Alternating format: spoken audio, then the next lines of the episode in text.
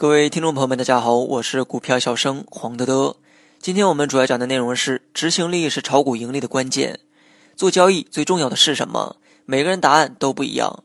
有的人说是心态，有的人说是资金管理，而真正的答案谁也不清楚。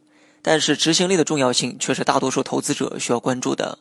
无论你的分析多么准确，你的交易系统多么完善，或者你的资金管理能力有多强，没有执行力，你还是无法成为一个成功的交易者。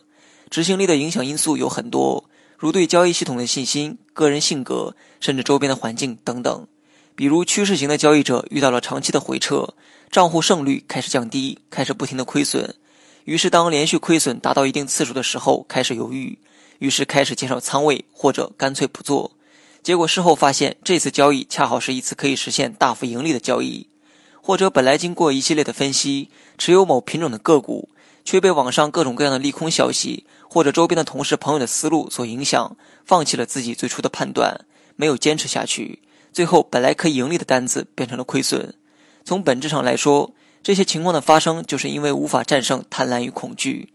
市场在无时无刻的诱惑投资者，每下一笔单子，总会有更利于你的价位出现，而每一次清仓之后，也会给你更优的出场价格。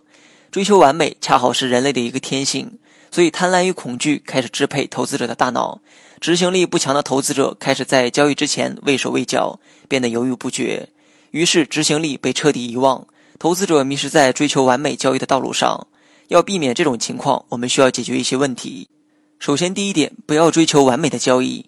交易都是有缺陷的，不要追求最低点买入，最高点卖出。能在每一波类似的行情中拿到属于你的那一部分利润，你就是成功的。了解了这些，市场的随机波动对你的影响就会小很多。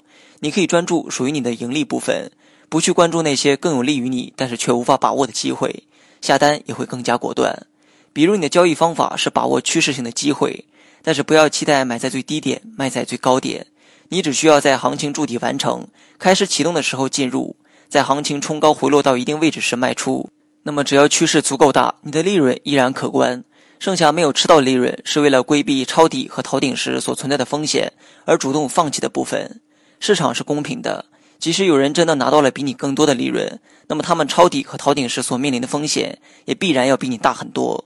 所以你只需要果断地执行你的方法，拿到属于你的利润，执行你的风险控制计划。那么从一个长的周期来看，你实现盈利的可能性非常大。第二，相信自己的交易系统。没有百分之百胜率的交易方法。如果你有一个经过了考验，并且你坚信是一个可以实现盈利的交易系统，那么你就要按照系统的规则来做。比如，你经过基本面的分析，得出了钢铁要上涨的结论，你的系统给出了入场做多的信号，但是周边的干扰很大。有的人说钢铁会出现更好的入场位置，有的人说钢铁面临技术上的压力位等等。即便这些说法都是对的，但对于你来说，这些都是噪音。即使你的进场位置不够好。但是你会拿到属于你的利润，所以当你的交易系统发出了进出场的信号，你应该果断入场或者离场，不要心存侥幸的期望更好的位置出现，因为从长周期来看，你每一次违背系统所付出的代价，要比你按照系统交易付出的代价要多得多。好了，本期节目就到这里，详细内容你也可以在节目下方查看文字稿件。